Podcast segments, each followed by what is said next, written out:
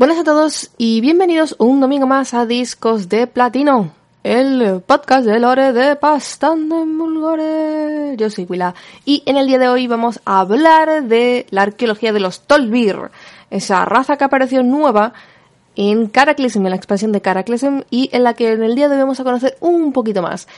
Esta raza, como bien podíamos intuir más bien por, por la estética que, que tienen y por el lugar en el que viven, que es Uldum, por cierto, está muy relacionada con, en la vida real, con la cultura egipcia, con lo cual vamos a encontrar ciertas similitudes y vamos a hablar de ellas y vamos a hablar de algunos objetos muy interesantes, tanto para la época como también para entender más a los Tolbir.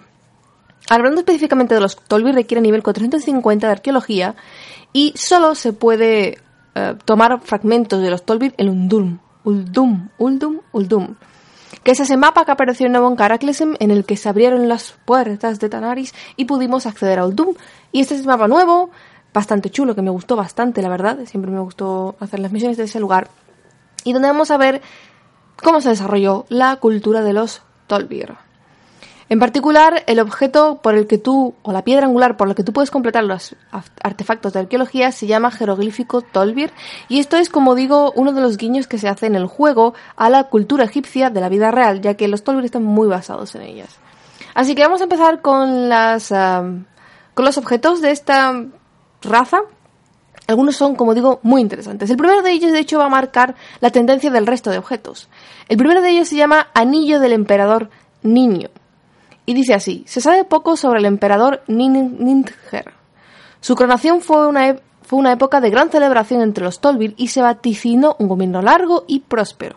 El emperador murió muy joven, mucho antes de que se pudiese desarrollar su gran destino.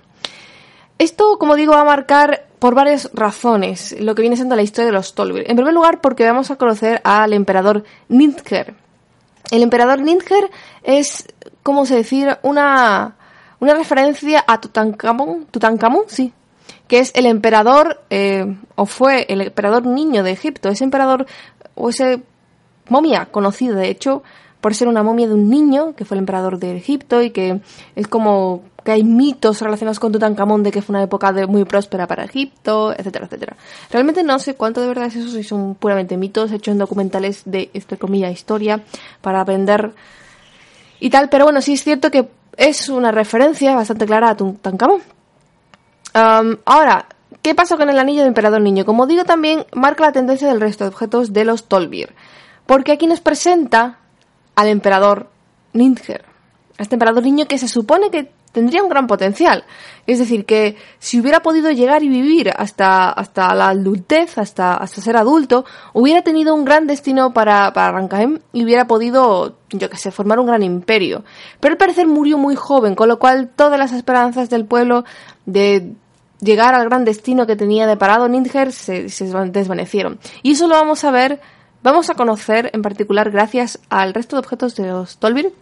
Vamos a conocer cómo el pueblo tenía muchísima fe en este emperador, muchísima. El siguiente objeto, muy interesante, por lo menos para la época, fue el bastón de Amunae.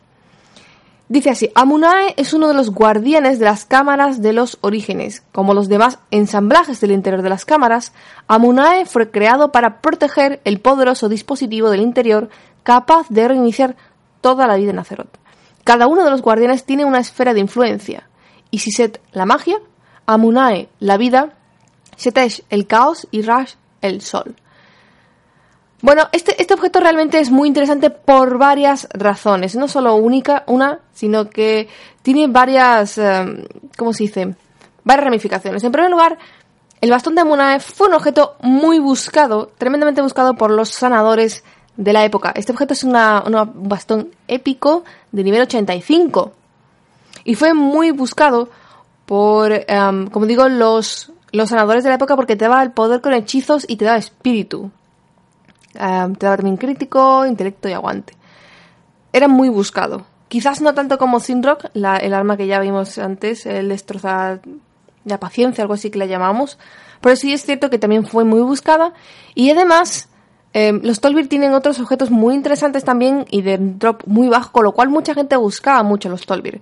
O bien por eh, la receta del vial de las arenas, o bien por la mascota, que ya veremos ahora cuál es, o bien por este objeto, o bien por los juguetes. Entonces, este hacía que el bastón de Amunai fuera también muy difícil de conseguir de por sí, ya que había otros objetos también de un drop muy bajo, así que todo era como se compensaba demasiado, ¿no? Era, era bastante difícil. Aparte de esto, el bastón de Munae hace referencia a la mitología egipcia por varios motivos. En la descripción del, objeto se lee claramente que... espérate que no lo encuentro, que lo acabo de perder aquí. Se lee claramente que habla de los guardianes de las cámaras de los orígenes. Ahora, si recordáis lo que eran las, perdón, las cámaras de los, orígenes, eran estas cámaras subterráneas que las que Harrison Jones exploramos haciendo las misiones, eran lugares en los que eh, creados por los titanes, en donde se regeneraba la vida. Era como un botón de reset para la vida entera de Azeroth. Esto era un poco como el botón que podía haber apretado al galón en aquella época en Rasga Norte. Pues un poco esto. Era en plan, galón decía, hey, voy a comprobar si la vida de la Tierra, mejor dicho, en Azeroth merece ser reseteada. Y si hubiera decidido que sí, menos mal que nosotros le hicimos cambiar de opinión, por cierto. Si hubiera decidido que sí, hubiera, probablemente hubiera ido a la Cámara de los Orígenes a las cámaras de los orígenes y hubiera apretado el botón, el botón de resetear. Ahora, había varios guardianes y habla en particular de cuatro guardianes. Los, lista, los listo otra vez. Habla de Isiset, la magia, Amunae, la vida, Setesh, el caos y Rash, el sol. Creo que no es casualidad precisamente de que el bastón de Amunae que hable de la vida sea el, bastón de los eh, sanadores. No creo que es casualidad, de hecho es un guiño bastante interesante, o que a mí me lo parece.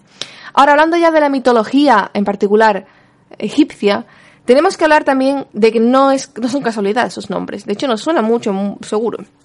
En primer lugar, tenemos, por ejemplo, a Amun, que es el dios, por decirlo de alguna forma, se creó a sí mismo y se convirtió, se unió con Ra para crear el dios de Amun Ra, que sería el dios de la pureza o dios de la divinidad y de la verdad. Sería como el ultradios, dios de la vida. Luego tendríamos también a Isis, que habla de la magia. En el, en el bastón de Muna está Isiset. En la, en la mitología egipcia está Isis. Y habla de la diosa de la naturaleza y de la magia. Así que está bastante cerca. Después habla de del dios del caos, o mejor dicho, del guardián del caos, que es Setesh. Setesh eh, viene en la mitología egipcia de Set. Set era el dios de la oscuridad, de la muerte, del caos. Así que Seteth, dios del caos, eh, perdón, guardián de las cámaras oniges, el guardián del caos, y Set, el dios del caos. Y por último tenemos al guardián llamado Rash, Rash, algo así, que era el sol el guardián de la Cámara de los Orígenes encargado del sol. Y por supuesto, en la mitología egipcia tenemos a Ra, como no vamos a conocer a Ra, que es el dios del sol, que era que se creaba, pensaba que era el creador de todos los dioses y el creador eh, del planeta, así que no es precisamente casualidad que los guardianes de la Cámara de Orígenes tengan estos nombres. Tengan, sean Amunae, eh, Isiset, Setesh y Raj. Están basados en la mitología egipcia, y cada uno de ellos además concuerda con lo que se supone que son que vienen de la mitología egipcia. Así que es un guiño muy muy bueno a la mitología egipcia y como digo es un enlace más que ayuda a, un enlace más entre los Tolbir y en la vida real la cultura egipcia. Es un guiño más.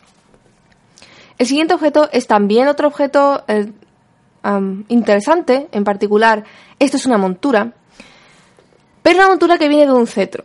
Sí, a ver, dice, el, objeto es cetro de Akir. Y dice así, ah, ah, ah, los Akir fueron una raza de insectos expansionistas increíblemente malvados que lucharon contra los imperios troll durante miles de años. Al final, la gran civilización Akir se dividió en dos, con Azhol-Nerub en el norte y Ankiraj en el sur. Los elfos de la noche fueron capaces de contener a los Kiraji durante muchos años hasta que los volvió a despertar el dios antiguo Zetum. Esta es una historia que ya conocíamos y que además hemos repasado en el eh, podcast anterior sobre los nerubianos. Es decir, ya habíamos hablado de los Azakir, habíamos hablado de esa civilización enorme insectoide que em, luchaba contra los Troll, que fue un imperio enorme, que luchaba contra el imperio Troll aquellos días muy, muy antiguos y muy tempranos de Azeroth, y que luego Azakir se dividió en dos. Azconlerub en el norte con los nerubianos y Ankiraj en el sur con los eh, Kiraji. Ambos eh, razas insectorias acabaron corrompidas por eh, los dioses antiguos de esas partes. Se ve que son muy influenciables o que lo eran, aunque quizás ya eran durante su imperio grande, porque aquí dice que eran malvados. Lo interesante de este objeto, este cetro de Akir, es lo que dice después. Y dice, decían que el hechicero Akir de los Tolbir poseía un cetro que le permitía controlar un tanque de batalla Kiraji fuera de su hogar de Silitus. Aquí dice algo bastante interesante y es que los Tolbir parece ser que estaban unidos o aliados con los Kiraji o con los Az-Akir, mejor dicho, porque dice que el hechicero Az-Akir de los Tolbir. Creo que esto no es poca cosa de mencionar, hechicero Az-Akir de los Tolbir. Para mí es una indicación clara que los Tolbir estaban en el del lado de los Az-Akir.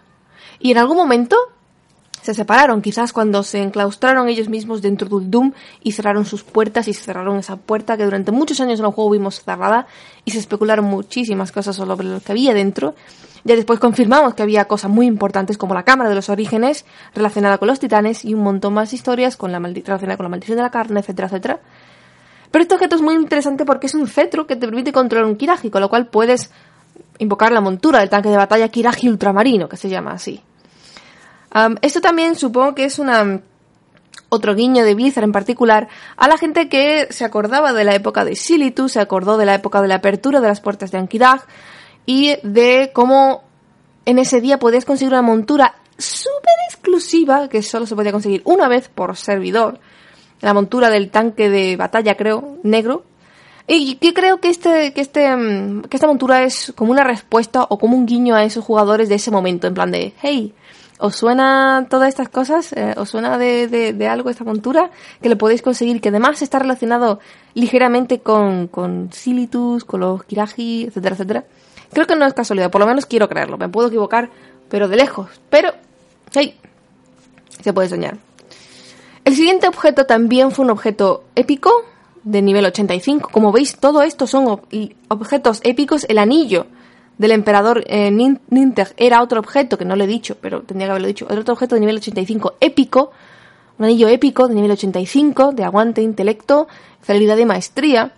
Y este siguiente objeto que se llama Cimitarra del Siroco, otra espada de una mano, también es un objeto épico, y nivel 85 de Caraclysm, como ya he dicho, los Tolbir están llenos de objetos épicos y legendarios muy difíciles de encontrar. Dos monturas, una que se craftea, que es al vial de las arenas, um, un juguete, una mascota, en fin, tienen muchas, muchas cosas en un lugar muy concentrado que es el Doom, con lo cual es bastante complicado y la gente se desesperaba mucho con los Tolbir. En fin, cimitarra del Siroco. Dice, esta arma fue una vez parte de un conjunto de cimitarras forjadas por el famoso trabajador de bronce de los Frankahem, Irmat.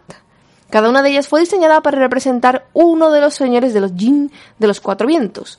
Sin embargo, se perdieron las cuatro cimitarras, aunque esta sí se pudo reconstruir, puede que aún haya esperanza para las demás.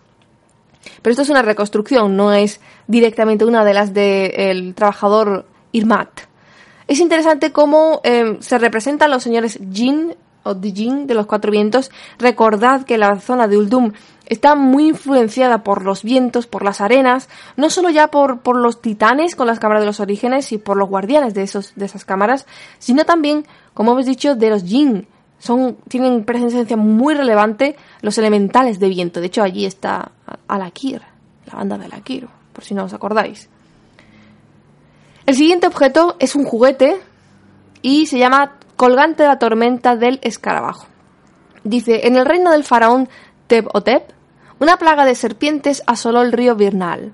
Nada logró expulsar a los reptiles. Entonces apareció una segunda plaga, esta vez de escarabajos del desierto. Los escarabajos pelearon contra las serpientes hasta que no quedó ninguna de las dos criaturas y la paz volvió a la tierra. Esto es un poco como profético, quizás relacionándolo con la Biblia o con la película de La momia. De cómo vienen plagas por un lado, pero esta como que se, se eh, anular mutuamente. Por tanto, el hecho de adorar a los escarabajos creo que tiene esta justificación por esta parte, porque, bueno, tenían un problema con una plaga de serpientes bastante importante en el río Bernal y no podían echarlas, era una plaga de serpientes importante. Y de repente vino mágicamente una plaga de escarabajos que no molestó en sí, porque sí, vinieron como plaga, pero se arrasaron mutuamente, es como yin y yang, y se aniquilaron. Con lo cual creo que vieron a los escarabajos como más salvadores que otra cosa, y no creo que les molestase tanto la plaga de escarabajos, y de ahí viene el, el colgante, ¿no? Como, como recuerdo quizás. Y es un, un juguete en el que vas a ver una tormenta de escarabajos pacíficos. Así que yo creo que va por ese estilo de que, de que los ven como más salvadores que problemáticos. El siguiente objeto de los Tolbir, todos los objetos que he dicho hasta ahora, que han sido cinco, este es el sexto, como digo, son épicos, son importantes, cuestan 150 fragmentos de los Tolbir. Pues este objeto también cuesta 150 fragmentos de los Tolbir y es una mascota, que de hecho es de las mascotas más chulas que yo he visto. Se llama Garra Trepadora y dice, una leyenda entre los Tolbir habla de un jin retorcido al que juraron destruir los Rankahem. En un intento por evitar su muerte, el jin transfirió su espíritu al de un mono. Lo mataron justo en la mitad de la transferencia y solo una parte de su esencia se había trasladado, solo lo suficiente para poseer la pata del mono. Y este y esta mascota es una mano, es una mano cortada que se va moviendo, que por supuesto recuerda a las películas de ¿cómo se llamaba la familia Adams? donde está mano, pues igual. Entonces me encanta, me encanta esta mascota. De hecho, me gustaría mucho buscarla o por, si tuviera paciencia para todo ello, porque ya hemos visto que no es fácil que te salgan los objetos interesantes de los Tolbir, es muy difícil que te salgan. Mucha gente ha estado desesperada por conseguir muchas cosas de los Tolbir. Y mira que tiene una garra atrapadora. 150 objetos, fragmentos. Y las 6 posibilidades de que te salga uno de 150. Pues no vea para que te salga esto. Pero bueno, en fin. Este es el último de los objetos más caros de los Tolbir, pero no de los más interesantes. Como ya he dicho, aún quedan sorpresas. El bueno, a partir de ahora todos los demás siguientes objetos de los Tolbir están relacionados con el emperador Ninjer. Espérate que lo digo bien. Ninjer, Ninjer, Ninjer, ya está, voy a decir así, Ninjer. Um, él este emperador niño que murió, que supuestamente estaba destinado a grandes cosas, os suena el cuento, ¿verdad? Pues a partir de ahora vamos a ver el resto de objetos básicos o, grises, ¿no? De estos objetos que normalmente vendes por oro, vamos a ver cómo el pueblo de los Tolbir estaba muy, muy involucrado con este emperador. Tenía muchas esperanzas y muchas ilusiones depositadas en este emperador que lamentablemente falleció sin llegar a poder cumplirlas. El primero de los objetos sería el vaso canope y se contiene los órganos petrificados del emperador Niger. Aparentemente murió tras solo unos pocos años de lo que se esperaba que fuese un reinado glorioso.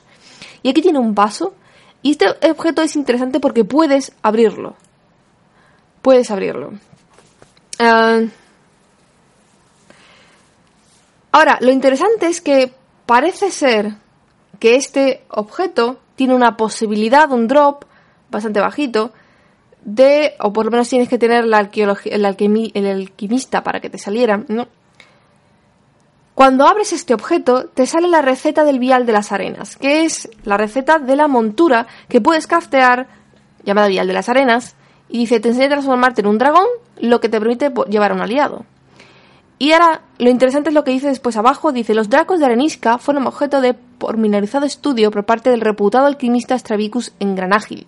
Dicen incluso, incluso que Stravicus logró elaboró pociones para replicar la fisiología de los dracos. Y es interesante que este vial de las arenas, que esta receta del vial de las arenas, saliese del vaso cánope, que es que sería el vaso recipiente de los órganos petrificados de un emperador que murió hace mucho tiempo. Es como, wow, wow, bloom, mind blowing.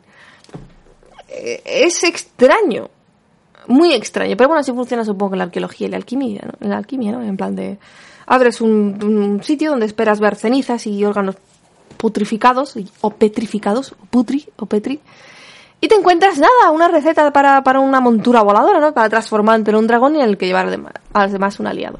Como podéis esperar, este objeto, en particular también la receta del Vial de las Arenas, fue una de las grandes búsquedas que se vendían ultra caras en aquella época y además se vendía todavía más cara la montura. Porque además costaba bastantes, bastantes, ¿cómo se dice? bastantes em, materiales. Era cara y bastantes materiales. Pero bueno, era una montura muy, es una montura muy interesante y esto sigue vendiéndose bastante caro, de hecho. Y la gente pues sigue farmeándolo, sigue buscándolo. No es algo que, que se haya perdido. El siguiente objeto se llama Boceto de un palacio del desierto. Estos son planos de arquitectura, aunque el arquitecto posiblemente soñase a gran escala. No eres consciente de ninguna estructura que se parezca a este palacio en la Uldum moderna, así que es probable que nunca se construyese el palacio. Y dice, encargado por el emperador Ninger. Así que podemos presuponer que el emperador Ninger tenía grandes ideas, gloriosas increíblemente ideas a grandes escalas para Uldum, pero que nunca pudieron llevarse a cabo porque murió. Y aquí está uno de esos bocetos de un palacio, que probablemente pensaría ubicar. Lo interesante es que en el icono, en el icono del objeto, se ve un boceto que a mí me recuerda un poco al Taj Mahal, Taj Mahal, Taj Mahal, de, de, la vida real, con lo cual podría ser otro guiño por ahí, esta vez a los indios. El siguiente objeto se llama Castillo de Arena.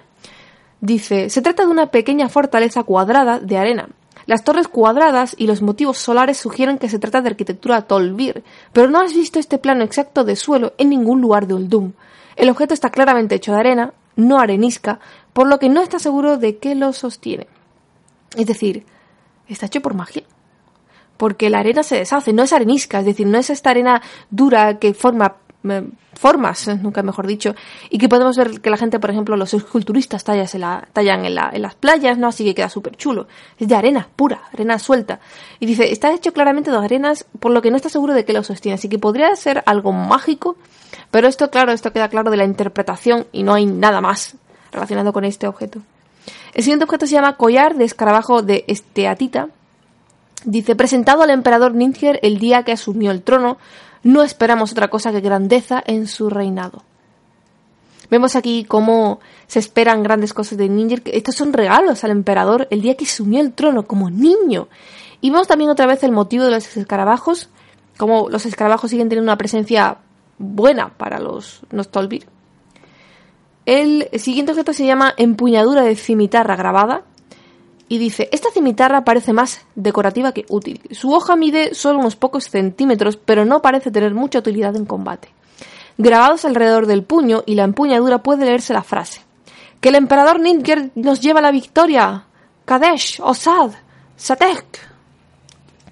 Así que podría ser esta un arma como regalo otra vez a Ninger, al, al emperador niño, un poco como en plan diciéndole, hey, te regalo esta empuñadura de cimitarra o esta cimitarra para que tú nos comandes a la lectora, porque no se esperaba que un emperador, y mucho menos niño, fuese realmente a luchar en una batalla, pero sí que utilizase esa cimitarra, ¿no? Grabada, bonita, un poco como, como los reyes cuando van a la batalla, que realmente ellos no luchan, pero se ponen así súper guapos y súper engalanados en, en, grandes armaduras vistosas, con, con lujosos eh, volardes y todo brillante, todo muy... así como para decir, aquí estoy. Pues igual, se esperaba quizás que el emperador utilizase esa cimitarra grabada como para, para llevar a la victoria a los Tolbir. Lamentablemente, como hemos visto, no, no pudo hacer mucho. Estatua de gato con ojos de esmeralda. Este pequeño gato de cerámica muestra una expresión y una pose realistas. En el lado inferior tiene grabados. En memoria de Chalix, amada mascota del emperador Ninger. Ahora,